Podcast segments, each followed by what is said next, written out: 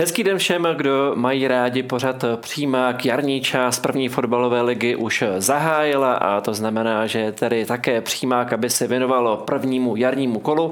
Já na to jako tradičně nebudu sám, mám dva hosty. Tím prvním je Jakub Diviš, bývalý ligový golman, který se u nás odbude premiéru. Tak Jakube, ahoj a vítej. Ahoj. No a je tady s námi také zkušený harcovník, redaktor Sport.cz Robert Neumann. Tak Bobe, ahoj. Ahoj. Tak chlapi, liga začala co nejzajímavějšího podle vás první jarní kolo přineslo, když to vezmeme jako celek? Hmm, tak za mě bylo hrozně zajímavý sledovat vstup do sezóny Sparty a Slávě. Jsou to nejsledovanější kluby momentálně, takže to, jak se jim ta příprava povedla a samozřejmě i ten, i ten spodek bude zajímavý, takže, takže byly tam zajímavé výsledky. Za mě, já jsem byl překvapený eh, počtem gólů. Co jsem koukal, tak za posledních 13 let, 21 eh, let padlo nejvíc gólů v prvním jarním kole, což, což je jedině dobře. A, a myslím, že co, se, co jsem měl možnost sledovat, tak byly dobrý, dobrý zápasy, útočný dobrý fotbaly, tak, tak jen tak dál. Jenom počítám rychle, Bobe, když tak mě oprav 21 let, to znamená, že to je nejvíc gólů od doby, kdy jsi ještě hrál? Jo, to jsem ještě. ještě. Přispěl jsi? Já jsem tenkrát, tenkrát jsme přispěli s Libercem 3-1 nad Jabloncem. Derbíčko. Derby, derby, no, tak. To byl příjemný začátek. Jara. Kdybyste měli vypíchnout jeden moment z kola, co vás upoutalo nejvíc? Výhra Budějovic nad Baníkem. Asi taky a krásný gol Ládi, Ládi Krejčího v Karviny. Budeme hovořit o obojím. Začínáme s partou a máme k dispozici obrazový materiál, tak mrkneme na to, v jakém složení se Sparta představila v Karviné a jaký zápas tam odehrál. Generálka na vstup do jarního playoff Evropské ligy se Spartě povedla báječně. Líder Fortuna ligy nejprve přečkal velké šance Karviné, poté se ale prosadil třikrát a do Prahy si přivezl pohodlnou výhru 3-0. Mluvilo se o golových nůžkách kapitána Ladislava Krejčího i o tom, že trenér Brian Priske do základu nepostavil ani jednu zimní posilu.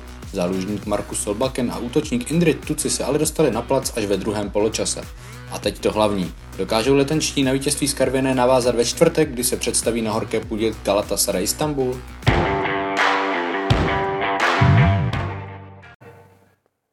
Budeme se tedy v tuhle chvíli věnovat Spartě. Jakube, padlo to i v kartu. Karviná měla příležitosti k tomu, aby Spartě ublížila, aby dala gol, ale v součtu 3-0, čisté konto před tím náročným programem, který teď Spartu čeká, tak je to příjemný start.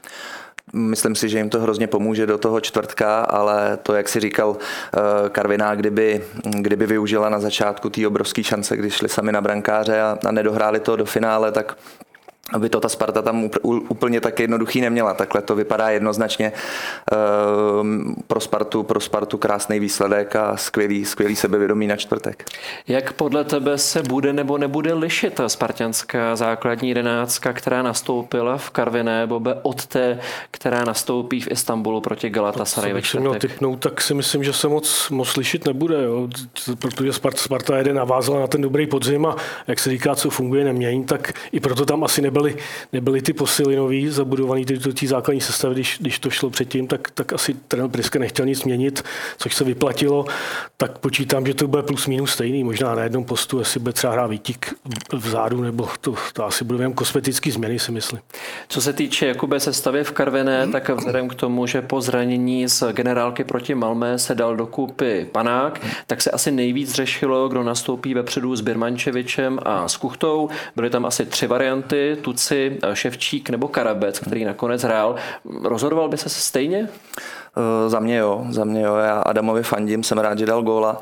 Uh, za mě ta Sparta, Sparta i Slávě teďka jdou tou formou, že tam je těch cizinců, cizinců strašně moc, takže já jsem po každý rád za to, když dostane přednost ten český hráč, protože uh, si myslím, že, že ta Sparta i Slávě by měla být tou kolébkou té reprezentace, takže já bych se rozhodnul určitě stejně. Co se týče také Karviné, už jsme mluvili o tom, že měla několik dobrých momentů v zápase, ale hrála proti extrémně silnému protivníkovi. Dá se na základě výkonu, který slezané odvedli proti Spartě, něco usuzovat směrem k tomu, jak budou vypadat na jaře? Mm, mm, Karviná myslíš? V zápase jako je se Spartou prostě musíš proměnit šance. Těch šancí nepřijde, nepřijde tolik a tam, tam je ta produktivita hrozně důležitá, takže ublížilo Karviní, že neproměnila tu první šanci, pak by se ten zápas vyvíjel jinak a v momentě, kdy Láďa trefil takhle krásný gol, hmm. tak samozřejmě ta Sparta, Sparta si začne ještě víc věřit a už je to proti ním strašně složitý. Myslím si, že Karviná předvedla velice slušný výkon a ten, ten, ten výsledek je k ním trošku nespravedlivý, ale takový fotbal prostě je. A určitě, určitě jakýkoliv bodový ze Spartou by pro ně byl strašně důležitý, ale, ale ty, ty zápasy, kde se pro ně bude rozhodovat, je teprve čekají. Zeptal bych se ještě na jedno karvinské jméno a to je nová posila Martin Regály, který se neprosadil v belgickém Kortrajku, ale v době, kdy hrával na Slovensku, hrával za Ružomberok, tak to byl gólový hráč. Proti Spartě měl podle mě trošku jiné úkoly, než je zvyklý. Hrál z křídla, hrál hodně dozadu, měl hodně defenzivních úkolů, dostal se ale do dvou šancí, které pravda neproměnil, ale tohle je hráč, který by Karvine mohl pomohl, mohl tak pomoci. Vzhledem tomu, že se dostal do těch dvou šancí, tak určitě jo. Samozřejmě ta realizace byla horší, nicméně asi, asi to je hráč, na který Karviná bez spolíhat na jaře. Chci se zeptat ještě na jednu věc ze zápasu, nebude to hráčská otázka, ale bude to osoba rozhodčího Roučka, který je pro mě takovým zjevením v lize. Je to pro něj první sezona, už dostává těžší a těžší zápasy a je specifický v tom, že má fantastickou kondičku, je u všeho blízko, nechává hráče hrát. Ta hra velmi dobře plyne. Jak se vám líbil a líbí jeho počínání a jeho výkon? Já jsem hrozně rád, že si tohle téma otevřel, protože v celém tom prvním jarním kole musím říct, že se mi líbily rozhodčí snad na každém zápase. A jsem hrozně rád, že začíná mizet to agresivní chování těch hráčů, protože jsem si všiml eh, i v zápase Sparty, i v zápase Slávě, eh, že vlastně respektovali toho rozhodčího po odpískání eh, faulu, nediskutovali, naopak se omluvili, pomohli, hrát, pomohli vstát tomu protihráči a prostě hrálo se dál. A to si myslím, že byl hrozný škraloup na, to, na té podzimní, na tý podzimní části. A když mluvíš o zápasu v Karviní, tyjo, tak, takhle já si představuju výkon rozhodčího, protože nechal to, nechal to hrát trošku tvrdějc. Uh, ta hra měla spát a vymítila se, nebo nebyly tam ty zákroky, které jsou, uh, jsou jako zákeřný. Takže, takže za mě skvělý výkon rozhodčího a jen víc takových. K tomu prvnímu, co si říkal, je potřeba říci, že rozhodčí teď mají instrukce, aby trestali eh, takovéto agresivnější chování hráčů, aby nedovolili tolik kverulovat hráčům, eh, nechat se osočovat, nechat si nadávat. A ještě Kroučkovi, pokud se ti a vám líbil, je už třeba na čase i myslet na to, přestože to je jeho první sezóna v Lize, že by se mu třeba svěřilo i derby, ať už eh, pohárové, které se bude hrát na Slávy, nebo to, co se bude hrát v Lize v rámci základní části na Spartě. Mm. Už rozhodoval zápas eh, Ostrava Karviná, rozhodoval zápas Baníku proti Slávy, teď Karviná Sparta. Už je ten čas, nebo je na místě být ještě zdrženlivý, opatrný, aby se na tom třeba nespálil? Eh, já jsem hrozně byl rád za to, jak eh, Sudí Černý vedl ty tři derby po sobě, protože ty byly za mě perfektní. A po výkonu, který, který teďka podal, podal v Karviní, tak si myslím, že není na co čekat, že, že kor teďka to eh, derby v tom Molkapu je ideální příležitost, aby další rozhodčí si, si vybudoval to renomé u těch hráčů, protože i ten, i ten respekt těch hráčů nejde, nejde nastavit. Jako ten mm-hmm. si mhm. ten rozhodčí musí získat získat. Takže myslím si, že je připravený po tomhle výkonu určitě.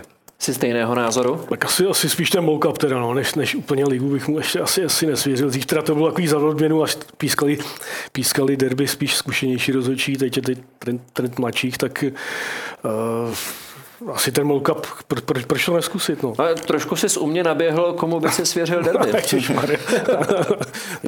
ne, to já asi teď neřeknu nějaký jméno, ale, ale, ale asi něk, někoho z trošku z těch zkušenějších, no, který třeba mají zkušenost z té mezinárodní scény. No, než, než, nějaký než jméno, třeba nějaký první, jméno nesmrkni, první, já Pechanec třeba. Pechanec. Uvidíme, jak, to, jak tohle dopadne. My se posuneme dál a mrkneme na to, jak se v prvním jarním kole vedlo Viktorie Plzeň. První jarní zápas, první ztráta. Třetí Plzeň sahala proti mladé Boleslavi po vítězství, jenže nezvládla závěr a musela vydýchat remízu 1-1. Soutěžní premiéru v Trezu Viktorie měli tři nováčci včetně brankáře Martina Jedličky, který sice pochytal několik tutovek, ale pak zavinil penaltu, ze které Boleslav nakonec vyrovnala. Gólem se připomněl plzeňský útočník Tomáš Chorý, který bude na jaře bojovat o nominaci na mistrovství Evropy. Plzeňské manko na vedoucí tam jde narůstá, Viktoria na druhou Slávy ztrácí 12 a na první Spartu už 17 bodů.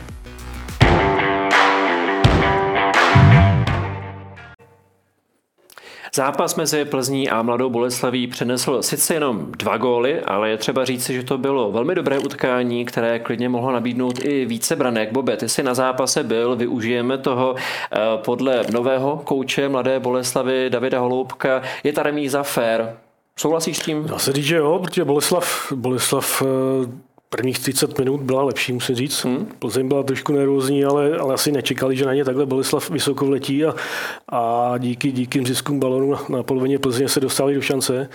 Nastřelili břevno, měli další dvě příležitosti, který pochytal Martin Jedlička a druhou půl se zase otočilo, Plzeň, Plzeň začala diktovat tempo a, a měla šance, dali, dala jeden gól a nakonec, nakonec Boleslav závěr vyrovnala. Celkově myslím hodně nadprůměrný zápas ligový na začátek jara a myslím, že diváci byli spokojeni, že, že zatleskali, že nebyli zklamaný ani z té remizy, jo? i ty domácí, domácí fanoušci, že to fakt byl dobrý, dobrý fotbal. Jakube, to, jak se prezentovala mladá Boleslav v Plzni, očekává, že takhle by to mělo během jara vypadat pod koučem Hloubkem, který převzal tým po Marku Kuličovi během zimní pauzy? Myslím si, že ano, že David Holoubek bude přesně chtít hrát takhle nátlakově, eh, dostávat ty soupeře pod tlak a bylo vidět, že se toho nebáli ani v Plzni, že na ně vlítli v tom prvním poločase. Takže myslím, že se takhle, takhle budou chtít prezentovat i dál. Mě zaujala Bobby jedna věc, kterou říkal plzeňský trenér Koubek po zápase, kdy říkal, že mu přišlo, že po delší pauze byli plzeňští hráči trochu nervózní. Měl si taky ten pocit? To je jedna otázka. A druhá, měli důvod být nervózní?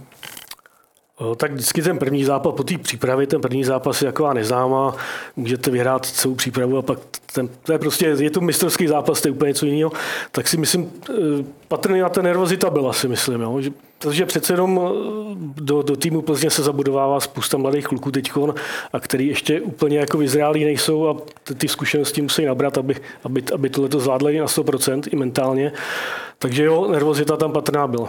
Jak jste to měli třeba vy, protože vy jste oba dva bývalí ligoví hráči v momentě, kdy přišel přesně takhle první mistrák, první soutěžní zápas a jedno, jestli to bylo eh, první zápas ligy nebo po zimní pauze, tak eh, trvalo vám to, než jste si to osahali, než jste do toho vletěli plnýma nohama?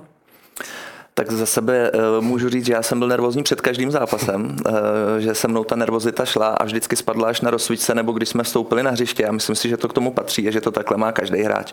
Že to očekávání, ono to se tomu říká nervozita, ono to je těšení se, protože celý týden na to trénuješ. Takže já jsem to vnímal před každým zápasem a záleží na těch hráčích, jak se s tím poperou, když ten rozhodčí pískne do píšťalky. A samozřejmě, když začíná liga, první mistrák nebo, nebo po zimní přestávce, tak to je trošičku ještě intenzivnější, ale, ale myslím si, že ty kluci už jsou zvyklí pracovat na té úrovni, že prostě jak lezou na to hřiště, že by to z nich mělo spadnout, dají si jeden dobrý dotek, jednu dobrou přihrávku a měli by být v zápase.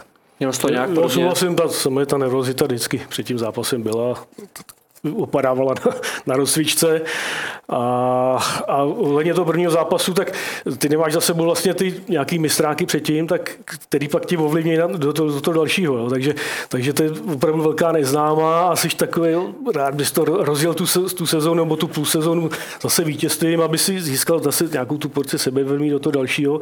Takže o to je to důležitější, vždycky rozjet, rozjet tu soutěž dobře. Jo. Takže možná ta nervozita malinko vyšší je. Já ze svého sportovního zázemí znám hráče, kteří to měli tak, že když byla nějaká pauza, ať už eh, takováhle, že to byl první zápas po delší době, anebo když se vraceli po zranění, tak jim to chviličku trvalo, než si to osahali. Ale současně si vzpomínám na osoby, u kterých vůbec nebylo poznat, že tam nějaká pauza byla. Měli jste v šatně nějakého takového bouráka, u kterého to bylo jedno, že si nepotřeboval nic moc osahávat, vletěl na to, jako kdyby žádná pauza nebyla?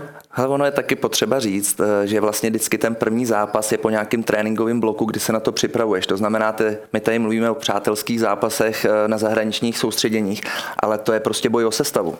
Jo, to je boj o sestavu, takže eh, ty kluci, který dostanou, který dostanou tu důvěru a začnou tu buď ligovou sezónu nebo tu jarní část, tak když to nejsou ty základní stavební kameny, na kterých to stojí a vědí, že pokud nebudou zranění, tak pravděpodobně budou hrát, tak může ovlivňovat i tu míru nervozity to, že cítíš ten tlak, hmm. že vybojoval jsi to v té přípravě, teďka jdeš na ten ostrý zápas a teď to musíš ukázat a teď se tam chceš udržet. A může se stát, máš, máš jeden pokus. A za sebou máš tři vlčáky, který čekají, že se ti to nepovede, aby ten zápas nastoupili a rozhodli. Uh, takže i tohle může hrát v těch prvních zápasech, než si tu svoji uh, roli v tom týmu vybuduješ. Uh, trošičku, trošičku, trošičku nějakou uh, nervozitu může přinést.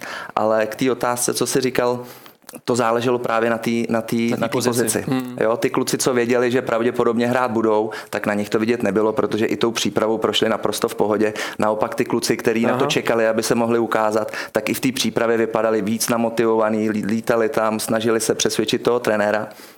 A u těch samozřejmě ta nervozita v tom prvním zápase, když se jim to povedlo a nech, tak o to nechtějí přijít, tak byla trošičku větší. Mě napadá třeba liberecký Steiner, ten asi nebyl nervózní. To to vzal zkusit zrovna. Naprosto mě to vzal zkusit. To se, za Jirku jsem chtěl říct, jako když třeba byl trošku chvilku zraněný, tak mu bylo jedno, že měsíc nehrál a pak tam zase vyšvih, vyšvih dva góly a hrál si to svoje. Jasně. E, jakoby využijeme toho, že tady máme bývalého golmana. My jsme ve čtvrtek, kdy jsme měli preview před jarní částí sezony, tak jsme řešili, jaká bude Plzeň bez Staňka. Tak jaká byla? Uh, já si myslím, že Martin Jedlička ten zápas zvládl. Eh, měl tam několik dobrých zákroků, podržel tu Plzeň a co jsme viděli v kartu, ono je to strašně nespravedlivý vůči tomu golmanovi říct, že zavinil penaltu. Eh, ten samotný konec té akce uh, už je vyústění několika situací předtím a pokud na tebe ten hráč jde takhle sám a předkopne si to, tak je to prostě buď a nebo buď tam budeš dřív a chytneš to, anebo tam budeš později a záleží na šikovnosti toho útočníka. Tam podle mě šlo i o to výchozí postavení. To je to, o čem mluvil trenér Koubek, potom Jedlička na to byl tázán i v televizním rozhovoru a on říkal, že si není jistý, že se hmm. na to musí podívat, protože měl odkop z druhé strany hmm. a je otázka, jestli se mohl dostat do té pozice, kde podle Koubka měl být. Také bývalého golmana, to je potřeba říct. Z toho televizního přenosu nebyl záběr, kde bychom viděli eh, hmm. to jeho výchozí postavení. Hmm. Takže to si budou muset rozebrat, rozebrat asi v Plzni, eh, kde v tu chvíli toho nákopu zrovna byl. A zase je to o setině vteřiny. Jaký, jaký prošvihneš, tak už se tam v životě nedostaneš mm-hmm. včas. Takže to rozhodnutí udělal takový, že zůstal v bráně podle toho jeho, jeho, jeho základního postavení. A pak už to je 50-50. Byl tam později, uh, myslím, že Vaníček to byl, uh, tak to udělal, udělal velice chytře. Uh, předkopnul si míč, který už by nikdy nechytil, ale počkal na ten kontakt mm. s golmanem a je to prostě jasná penalta. Takže, takže vůči Jedlemu je to trošičku nespravedlivý uh, říkat, že udělal penaltu, ale, ale myslím si, že ten zápas vládnul. Určitě to pro něho nebylo nic jednoduchého. Po Staňkově tam uh, ta Plzeň očekává, že ten golman mm. je podrží. Ta, to si myslím, že se mu povedlo. No a z hlediska tedy mentality golmana, protože na základě televizního rozhovoru, tak Jedečka se byl vědom toho, že to nebylo asi úplně stoprocentní, tak jaký dojem si jako golman z takového zápasu odneseš, protože ty jsi byl 85 minut naprosto jedničkový, bez hmm. diskuze, měl si spoustu těžkých zákroků a pak je tam tahle věc, která nemusí být stoprocentní chyba, ale úplně se nepovedla a měla vliv na výsledek. Tak jak z toho ten golman vyjde po zápase? Sám do sebe. To záleží na té mentální připravenosti toho golmana. E, za mě bylo velice sympatický, že byl schopný e, v rozhovoru přiznat to, že si není jistý tím mm-hmm. svým postavením, mm-hmm. což už je ukázka nějaký sebereflexe, mm-hmm. že o tom přemýšlí. E, takže určitě po naučení do příště a z toho se je potřeba se prostě poučit. A to, jestli ho to ovlivní, já si myslím, že z zápasu odchytal spoustu těžkých v Dunajské středě, v Bohemce a mluví nebo působí tak, že v hlavě to má celkem srovnaný takže si myslím, že se z toho poučí a že ho to neovlivní žádným eh, zásadním způsobem. Vyčerpali jsme téma Sparty, vyčerpali jsme téma Plzně, což znamená, že se chronologicky posunujeme v čase. Oba dva zmiňované celky hrály v sobotu, když to Slávia hrála v neděli a my teď jdeme za Sláví. To nejlepší přišlo nakonec. První jarní kolo uzavřel ofenzivní bitva Slávie s Jabloncem. V Edenu padlo hned 7 gólů a byl to nervák až do poslední chvíle. Nakonec v 97. minutě o výhře červenobílých 4-3 rozhodl útočník Václav Jurečka, který se s deseti trefami dotáhl na lídra střeleckého pořadí Marka Havlíka ze Slovácka. Slávisté nasadili jednu zimní posilu, poslední půl hodinu odehrál defenzivní univerzál Ondřej Zmrzlý. Pršovický tým zůstává druhý o pět bodů za Spartou, ale má k dobru středeční dohrávku ve Zlíně.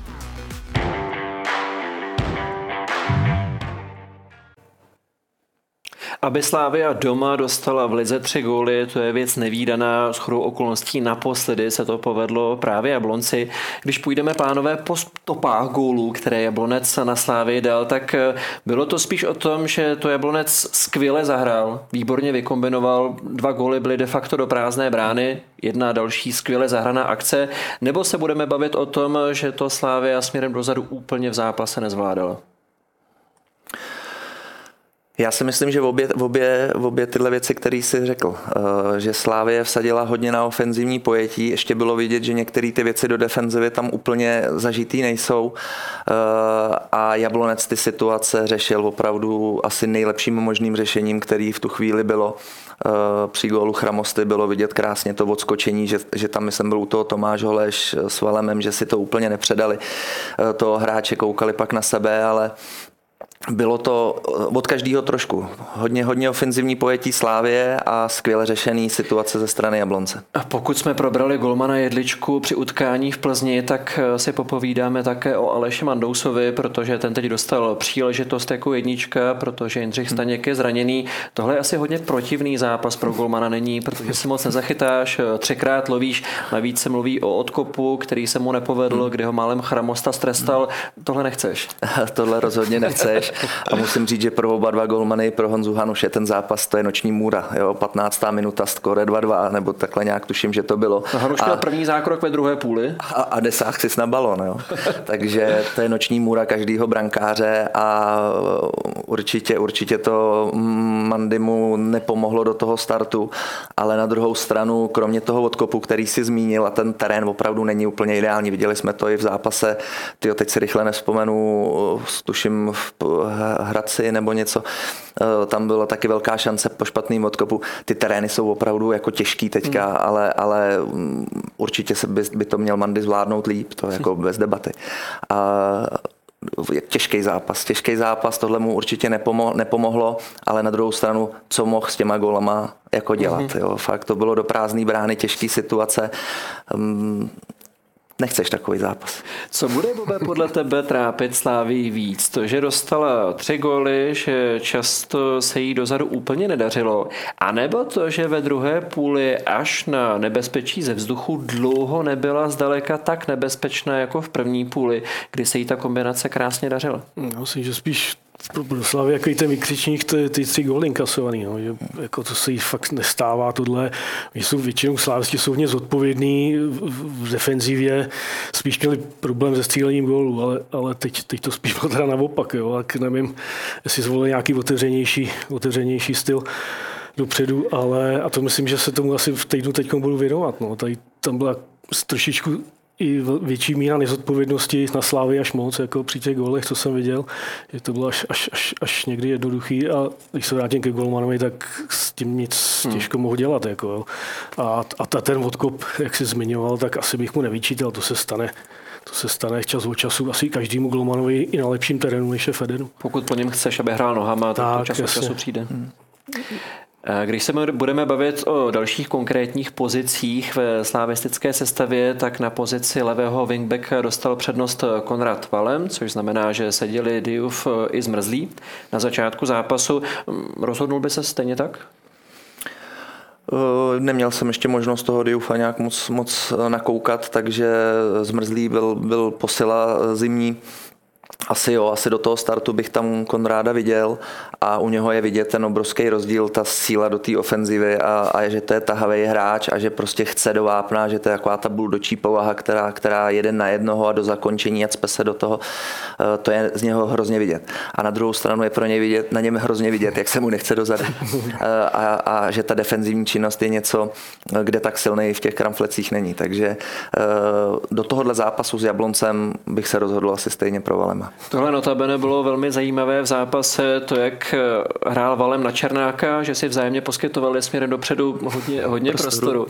Co se ještě týká Konrada Valema, tak trenér Trpišovský mluvil o tom, že spíš než, že by to byly nějaké defenzivní nedostatky, takže měl pocit, že to je kondiční problém, ale Valem byl namotaný u prvního gólu a potom nenavázal hráče před hmm. třetím inkasovaným gólem. Jak se tobě líbí jeho defenzivní schopnosti? Tak eh, samozřejmě ta ofenziva to je jeho parketa, jo, takže asi do té defenzivy to nikdy nebude, nebude úplně stoprocentní a tam jde o to, aby udržel koncentraci a s tím hráčem se chytil. Jo. Tam to asi o té kondici už úplně není, ale je to o té hlavy, aby, aby, aby, ty, aby ty situace dohrával. Jo. To je, což je důležité. Aspoň na toho hráče vytvořil tlak. Jo. Ne třeba, že by úplně vletěl, ale, ale aby vytvořil tlak a, a třeba tu šanci by neproměnil. A tak když v té první lize, když na to máte čas, tak ty kluci mají jakou kvalitu, že to pak už většinou proměně. Jo. Takže asi v tomhle tom si myslím, že asi by měl přidat. No. Jenom na lavičce zůstala drahá posila, stoper zima. Překvapilo tě to? Ani ne, já jsem ho tam neočekával, protože uh, myslím si, že, že těch zápasů Slávy čeká strašná spousta a že si to trenér Trpišovský připraví ten jeho start, uh, až, až, to, až to vycítí, v tom on je výjimečný, takže, takže já jsem ho tam neočekával a myslím si, že to nebude dlouho trvat a bude tam, ale v prvním kole jsem ho nečekal. A ještě jedna otázka k soupeři, k Jablonci. Jablonec odehrál velmi dobrý, velmi zajímavý zápas ale nakonec nemáš ani bod. Je to věc, která ti přece jenom pomůže, protože víš, že jsi sehrál velmi dobrý part, byl jsi kousíček od toho, aby si získal bod, ale nemáš ho. Tak nesundá tě to naopak? Myslím, že ne, protože zase rozdíl si hraje takový zápas, byť prohrajete na Slávy nebo v, nebo v Karviní. Jo. Si mysl, asi nikdo neočekával, že Jablonec na Slávy bude budovat a myslím, že i samotní kluci z Jablonce byli překvapení, že se takhle dobře drželi a i když takhle jako hořce prohráli, tak byli naštvaný, tak si myslím, že je to spíš pozbudí, tak, tak, takový ten průběh zápasu, tak ne výsledek samozřejmě. Vidíš to stejně tak? Vidím to stejně v tom smyslu, že je to určitě nesundá, protože ten výkon opravdu Jablonce za mě byl skvělý. Hmm. Eh, jak běžecky, tak takticky eh, připravený kluci bez bezvadně, takže určitě je to nesundá. Ale takový to, hele, odehráli jsme skvělý zápas na Slávy, na tom se dá stavět, to je strašná nepravda a kliše.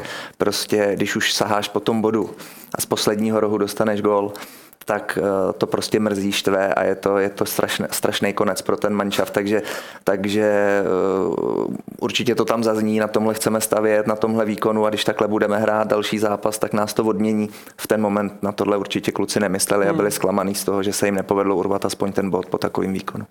Pánové, vy už jste se shodli, že největším překvapením prvního jarního ligového kola je pro vás vítězství Dynama České Budějovice nad Baníkem v poměru 3-0. Dynamo to skvěle odbojovalo, bylo výborně takticky připraveno a jestliže České Budějovice říkali, že přes zimu se chtějí zaměřit na defenzivní organizaci hry, tak se to povedlo taky. Takže co se stalo s Dynamem? Sedl jim ten zápas. Jo? On zase t, strašně důležitý bylo, že přežili tu šanci baníku na začátku, protože eh, kdyby baník proměnil a Budějovice by prohrávali, tak ten zápas si troufnu říct by vypadal ale úplně diametrálně jinak.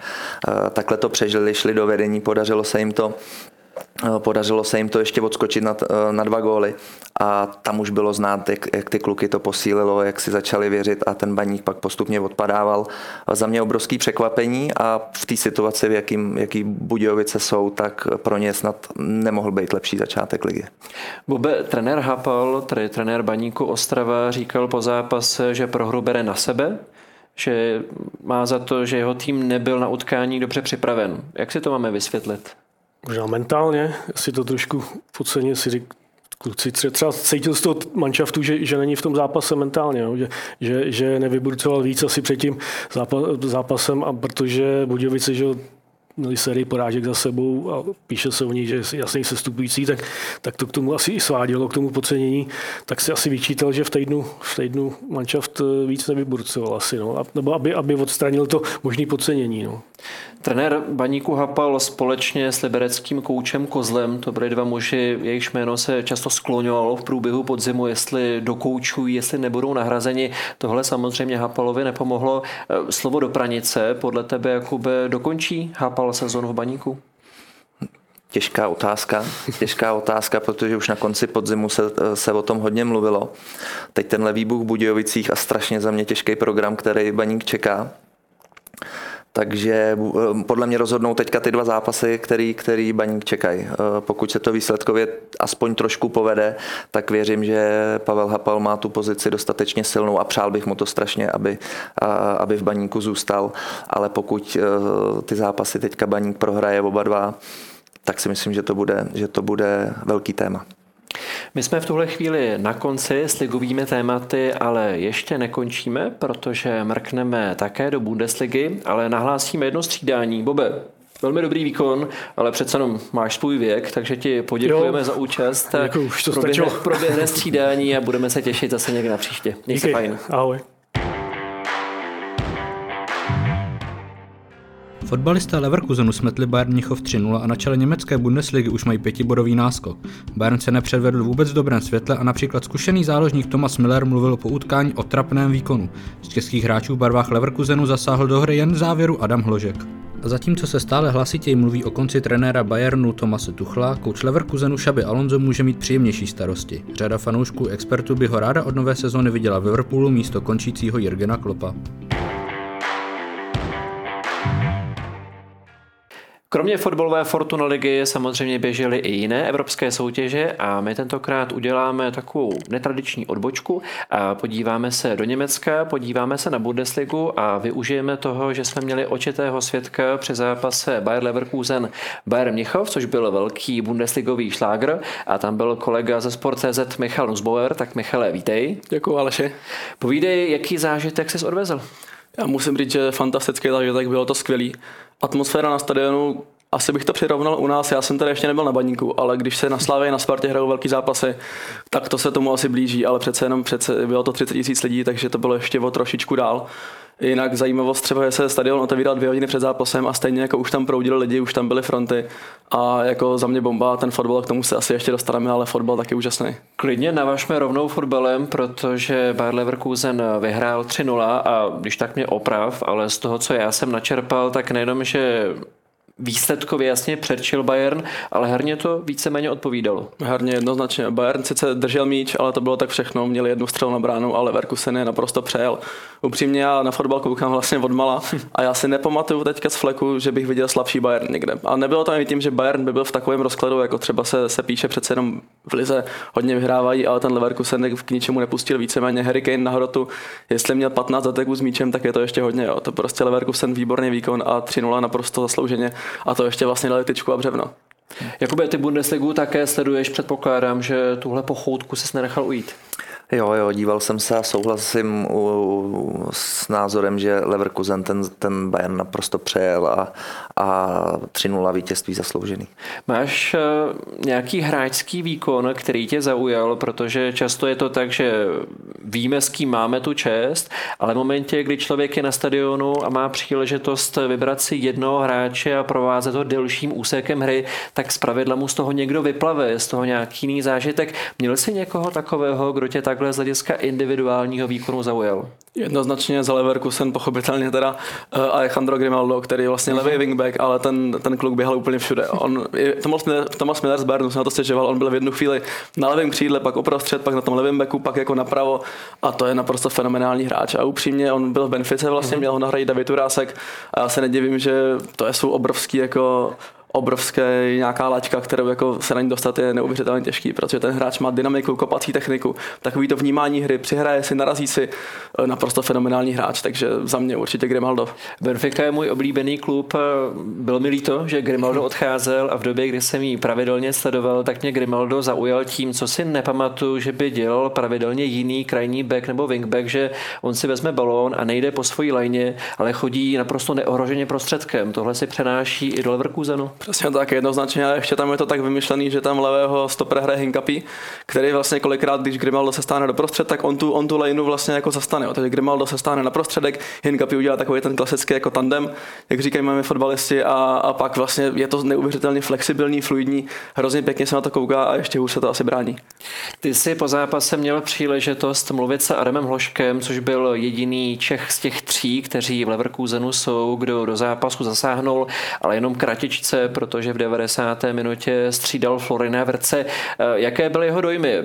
Převládala radost z velké výhry, ze tří bodů, anebo ho mrzelo, že minut nebylo víc? Já bych řekl, že určitě radost, ono to bylo vidět, i my jsme měli v tom novinářském sektoru takový ty monitory, tam bylo vidět, že děkovačů se vyloženě užívali, když vlastně naskočil až na závěr.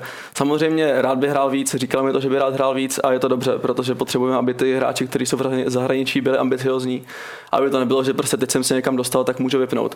Takže samozřejmě rád by hrál víc, ale ve chvíli, kdy ten tým vyhrál 30 nebo neprohrál, pardon, 31 zápasů za sebou, hmm. tak se do té sestavy dostává těžce, ještě když potom trenér vlastně vsadí na úplně jinou trojici vepředu a ona zafunguje funguje, tak zafungovala. Takže jako za mě chtěl bych hrát víc a je to super, že bych chtěl hrát víc, ale pochopitelně převládala ta euforie.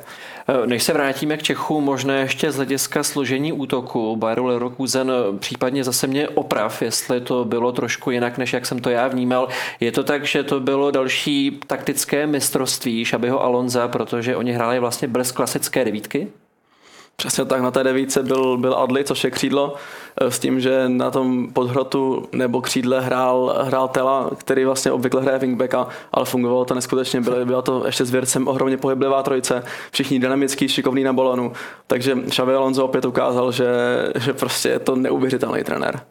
Eh, toho ještě určitě probereme, když se zastavíme u Čechů, jak teď Jakube vnímáš pozici českých hráčů Beru Leverkusen, protože to je taková asi ambivalentní pozice, seš hrozně rád, že jsi součástí něčeho, co takhle šlape, hmm. ale to, co říká Michal, vzhledem k tomu, že se vyhrává, tak asi není důvod to nějak hmm. dramaticky měnit. Uh, pro všechny tři obrovsky těžký to bude. Uh, přes Hradeckýho dostat se do brány pro Matěje Kováře za mě neřešitelný, pokud se nezraní, což mu nepřeju samozřejmě. A i Šiky bude mít problém se tam teďka, teďka hmm. vrátit, uh, protože jim to funguje, ten, šlap, ten tým šlape obrovsky, takže Eh, zase jedině tím výkonem a tím, že dá nějakou branku důležitou, si o to místo musí říct a vybojovat si ho zpátky. Eh, Adam, ten má velkou konkurenci v tom Věrcovi, protože ten je opravdu jako ještě myslím o rok mladší než Adam a je neskutečný, takže nic lehkého kluky nečeká. Michale, Bayer Leverkusen má teď v čele Bundesligové tabulky náskok pěti bodů, dokonce 13 zápasů. Jaká je atmosféra ve městě? Věří se, že by Bayer konečně mohl na nějakou trofej dosáhnout? Tak z těch pár fanoušků, s kterými jsem se bavil teda, tak ty, ty už jsou takový, že pokud to neklapne teď, tak už asi nikdy. Přece jenom, ale to se asi říkali v tom roce 2002, taky, taky to nedopadlo. Ale jako, jako žije, tím, žije tím to město stylem, že třeba pět hodin před zápasem už okolo stadionu chodí lidi se šálama oblečen do drezu. Můžu to třeba srovnat, já jsem byl s Bohemkou v Norsku a tam v tom Bodo, tam je to vyloženě fotbalová horečka stylem, že jdete po městě a z každého domu, z každého okna tam vysí vlaječky pomalu. To tady zase úplně ne, ale přece jenom ty, ty fanoušci, kteří na to chodí, kolikrát jsem se bavil s jedním 50 let, 40 let na to chodí, tak, tak prostě věří, že teď už to klapnout musí. No. Jak velký podíl na tom, že Bayer Leverkusen takhle jede a v nové Bundesligové sezóně ještě neprohrál má Xavi Alonso, o něm se mluví, že je výjimečný v tom, jak tě dokáže připravit na taktický profil soupeře, jak stěžejní jeho role je. Já bych řekl, že neskutečně, když připomeneme, že on vlastně začal trénovat eh, říjen 2022, ve chvíli, kdy, kdy Leverkusen z, jedn, z osmi zápasů v Leze vyhrál jeden a teďka předvádí tahle to. A Adam Hložek mi to říkal, že ukazuje přesně ten výkon týmu proti Bayernu, jak skvělý je to trenér. A já to můžu jenom podepsat z toho, co vidím na Leverkusenu, tak tam je, tam je cítit jednak obrovská taktická připravenost a jednak je ta mentální síla ve chvíli, kdy oni tři zápasy na jaře vyhráli v poslední minutě nebo v nastavení a když tomu ještě dodám, že Xabi Alonso vlastně do, do té doby, než šel trénovat Leverkusen, trénoval mládež Realu Madrid a Bčko Real Sociedad a pak vyšvihne takovouhle sezónu, kdy neprohraje do půlky února. Mně to přijde neuvěřitelný. Znamená to, Jakube, že ve chvíli, kdy jsi byl jako hráč s vysokou herní inteligencí a máš velmi dobré vnímání hry, tak těch zkušeností zase nepotřebuješ tolik? Nebo budeme hovořit i o nějakém štěstí, že si to sedlo? Štěstí je potřeba určitě vždycky, takže určitě ten faktor štěstí tam nějakým způsobem figuruje, ale tady si myslím, že e, ten trenér to prostě tak poskládal, e, tak ty kluky nabrýfoval a hmm. pracuje s nima takovým způsobem, eh, že každý ten zápas je vidět, jak jsou připravený, jak přesně každý ví, co má dělat a jaký je ten jeho úkol na tom, na tom místě, kde nastoupí, i když někdy nenastoupí na té své oblíbené pozici. A to vlastně dělá ten tým týmem, že i, i v těchto momentech si ten Bayern, Bayern po, poradí a ten zápas vládne. Takže tady si myslím, že to za stolik o štěstí není a že to je skvělá práce trenéra a těch kluků, že takhle pracují. Ještě jedna věc, Michale, k Šavi Alonzovi. Mluví se teď o tom, že po té, co Jürgen Klopp v Liverpoolu oznámil, že příští sezónu už nebude pokračovat, tak se začalo skloňovat právě jméno Šaviho Alonza, který má samozřejmě zkušenost hráčskou s Liverpoolem, i tam vyhrál ligu mistrů. Povedlo se ti třeba dostat i na nějaké neoficiální bázi k nějaké informaci, jestli se o tom doopravdy jedná, jestli to je ve hře, nebo to je pořád ještě tajná záležitost a nemluví se o ní? V tuhle chvíli po tom zápase s tím, jak vypadal, tak se to vůbec vlastně neřešilo. Ale samozřejmě mluvil o tom sportovní ředitel Simon eh, Rolfs, který říkal, že Alonso určitě zůstane. Pak jsem slyšel Bastiana Schweinsteigera, který vlastně to už říkal dříve, teda, který s Alonsem hrál v Bayernu a ten říkal, že určitě půjde, že Liverpool miluje. No, ono by to bylo vlastně stylový, kdyby toho Klopa nahradil, eh, potom, co by třeba z Leverkusenem vyhrál titul, protože poslední, kdo sebral Bayernu titul, byl Klopp s Dortmundem. Takže by to by bylo moc pěkný, ale kdybych já si měl typnout, tak já si myslím, že pokud Leverkusen to dotáhne, udělá ten titul, tak tam Alonso ještě, ještě zůstane že to nebude chtít jako ukončovat a zahraje si s nima přesně uh, jako, jako s tím úřadujícím mistrem, ale pokud by to neklaplo, tak já bych si typnul, že tam půjde, protože z toho, co se dá vyčíst, tak on ten klub má opravdu strašně rád. Budeme to samozřejmě sledovat tolik Bundesligové okénko, kterým jsme zpestřili náš přímák, který jinak věnujeme ligovému dění. Pánové, já děkuji za účast. Jakube, děkuji, že jsi přišel. Doufám, že to není naposled. Taky děkuji.